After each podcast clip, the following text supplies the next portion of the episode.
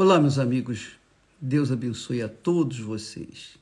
Que o Espírito Santo venha iluminar o entendimento de todos para que todos possam compreender a sua vontade e executá-la. Eu sei que muitas pessoas que se convertem ao Senhor Jesus que são lavadas no sangue dele e procuram viver uma vida limpa, íntegra, reta, e encontram pelo seu caminho outras pessoas que são más, perversas, ímpias, não temem a Deus. E estas pessoas, é, quando fazem mal quando são injustas com aquelas que se converteram, é até aceitável por parte dos que são convertidos e batizados e selados com o Espírito Santo. Mas uma coisa que que agride a nossa a nossa mente, o nosso ser, é quando um irmão uma pessoa, mesmo sendo da mesma fé e mesmo sendo batizado com o Espírito Santo, faz ou comete uma injustiça contra o seu irmão. E aí vem aquela frustração para com aquela pessoa que se converteu recentemente, que é nova na fé, que é jovem na fé, que é criança, infantil na fé. Ela diz: Não, eu não aceito isso. Eu não, eu não aceito essa injustiça. Poxa, como é que pode? Quantas pessoas, poxa, os incrédulos, agem mais, de forma mais justa do que essa pessoa, ou essas pessoas que são da fé, que dizem ter o Espírito Santo. Poxa, como é que faz uma coisa dessa comigo, conosco? E aí nasce uma revolta, nasce um, uma espécie de asno contra até mesmo a própria fé, porque elas não aceitam. Poxa, nós somos da mesma família, somos irmãos e estamos e estamos sendo é, vítimas dessas injustiças do, do próprio irmão. Então, o apóstolo Pedro, conduzido pelo Espírito Santo, ele diz para a igreja, para os servos, para os batizados com o Espírito Santo, para aqueles que compunham a igreja espiritual, que é o corpo do Senhor Jesus. Ele diz para as igrejas, dirigido pelo Espírito Santo, ele diz assim: Vós, servos, sujeitai-vos com todo o temor aos senhores, não somente aos bons e humanos, mas também aos maus. Bom, sujeitar ao Senhor, às autoridades, tudo bem, até aí, tudo bem. Agora, veja só o que ele diz, porque é coisa agradável. Olha só como ele fala. O Espírito Santo fala, como é coisa agradável que alguém, por causa da consciência para com Deus, sofra agravos, agravos, sofra agravos. Porque que glória é, será essa se pecando sois os bofeteados e sofreis? Quer dizer, que glória há se a pessoa cometer um, um pecado e ser punida? Mas se fazendo o bem sois afligidos e o sofreis, isso é agradável a Deus.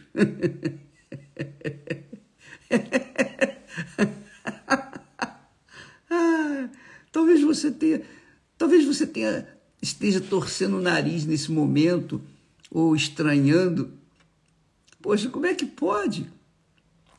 Quer dizer que quando a gente sofre agravos, e agravos são afrontas, perdas, prejuízos, injustiças, danos, ofensas, injúrias, insultos.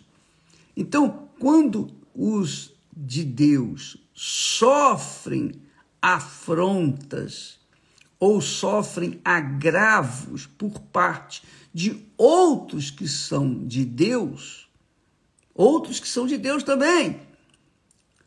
Então, é motivo para se alegrar.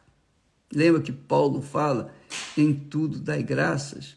Aqui o Pedro está explicando direitinho como a gente pode dar graças quando foi atingido por uma injustiça. Eu odeio injustiça eu tenho verdadeiro ojeriza à injustiça. Mas, infelizmente, a gente é injustiçado, difamado, afligido, somos prejudicados, temos prejuízos, somos ofendidos, perdas, enfim. Tudo isso acontece com aqueles que são de Deus, por parte de outros que se supunham ser de Deus. Essa é a verdade.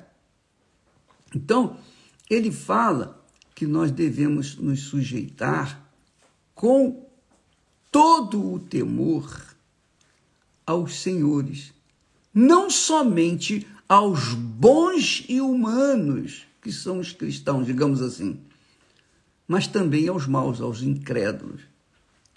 Porque é coisa agradável que alguém sofra. É coisa agradável que alguém sofra agravos por causa da sua boa consciência para com Deus. É coisa agradável. Parece que Pedro estava doido, né? Não, mas não era Pedro, é o Espírito Santo que está ensinando. Porque a coisa não é agradável. Não é agradável para nós que sofremos agravos, mas é agradável para Deus.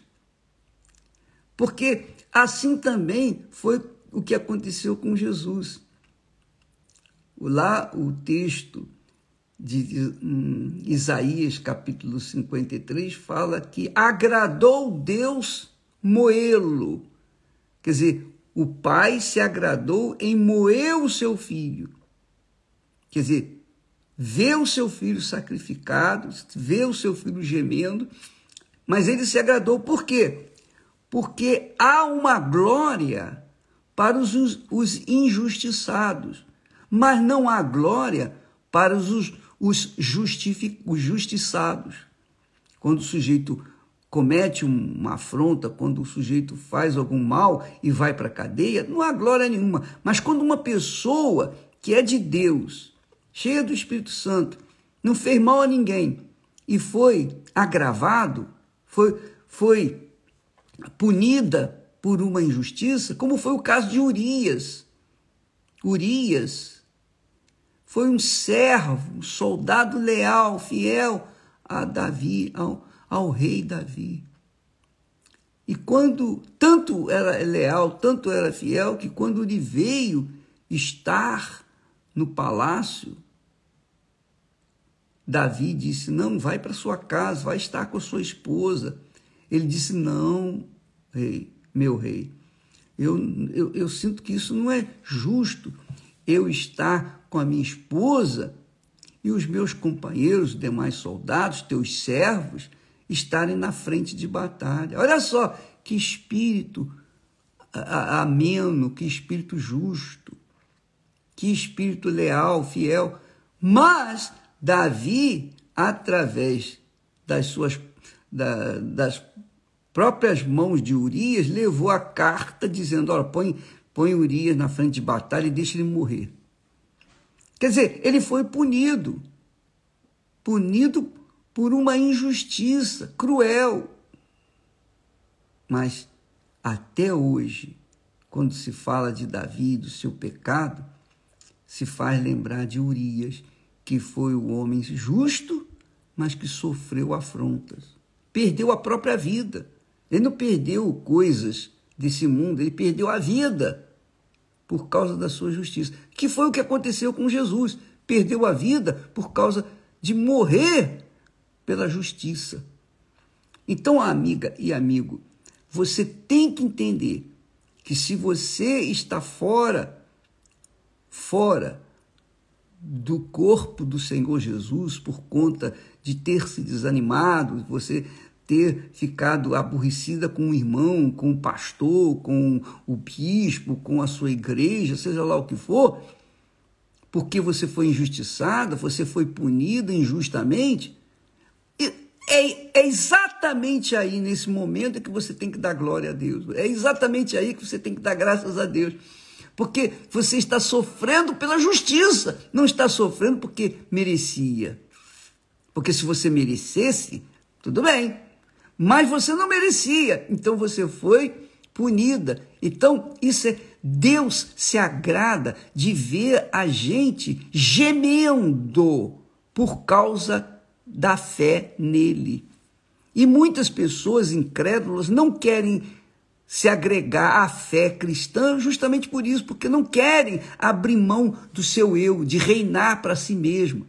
Não, eu não vou ser injusta comigo mesmo, não, de jeito nenhum. Justamente por isso. Por isso não se convertem, por isso não recebem o Espírito Santo. E você que talvez esteja nessa situação que eu estou falando, você está triste, abatida por causa de terceiros, você deveria ter dado graças a Deus e continuar na fé. Porque isso é agradável a Deus. A Bíblia diz que isso é agradável a Deus. Está aqui escrito. 1 Pedro, capítulo 2, versículos 18 a 20. Leia, medite, pense, raciocine, use sua fé com inteligência. Porque a vida cristã não foi feita para a gente viver num campo de flores, num tapete veludo. Não, a gente passa pelos espinhos, a gente passa pelos desertos, a gente passa pelas tribulações, provações. É, não é brincadeira não. Enquanto nós estivermos aqui no mundo, nós vamos sofrer por causa da nossa justiça, por causa da fé que nos tem justificado. Essa é a realidade como foram com os apóstolos, os servos do passado, que morreram por causa de serem justos. Mas isso serviu para a glória de Deus. É isso aí. Entenda isso. Se você não gosta, paciência, mas essa é a realidade.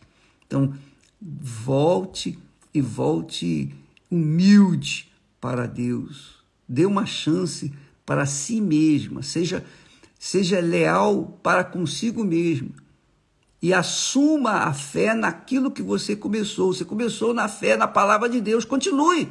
Só isso, mais nada. Deus não está pedindo nada além do que isso. Então volte. Né? Neste domingo nós teremos uma, uma a Santa Ceia da ressurreição, quando você vai ter oportunidade de ser cheio do Espírito Santo, cheio do Espírito Santo mas vai depender de você. Quando você sair de casa, saia com a consciência limpa, saia com a consciência pura, saia com a consciência determinada em ter um encontro com o seu noivo, o eterno noivo, para que você seja mais um membro do corpo do nosso Senhor Jesus Cristo. Você seja mais um membro da igreja dos primogênitos. Nós falaremos mais isso adiante. Entendeu? Neste domingo, prepare-se. Vá resolver os seus problemas. Tire essa mágoa de dentro do seu coração, esse pensamento estúpido, burro de dentro de si. Limpe-se, lave-se, purifique, purifique a sua consciência. O apóstolo Paulo diz também: Rogo-vos, pois, irmãos, pelas misericórdias de Deus, que apresenteis os vossos corpos como sacrifício vivo, santo e agradável a Deus. Sacrifício vivo, santo e agradável a Deus. Sacrifique. sacrifique o, tudo que você puder para que a sua consciência esteja limpinha, branquinha, purificadinha, para que você não venha ficar de fora no derramamento do Espírito Santo que nós vamos ter neste domingo. É a proposta de, que nós estamos tendo diante de Deus e eu estou orando para que toda a igreja tenha o Espírito Santo, para que o pedaço do céu esteja dentro de cada um de nós. Deus abençoe e até amanhã, em nome do Senhor Jesus.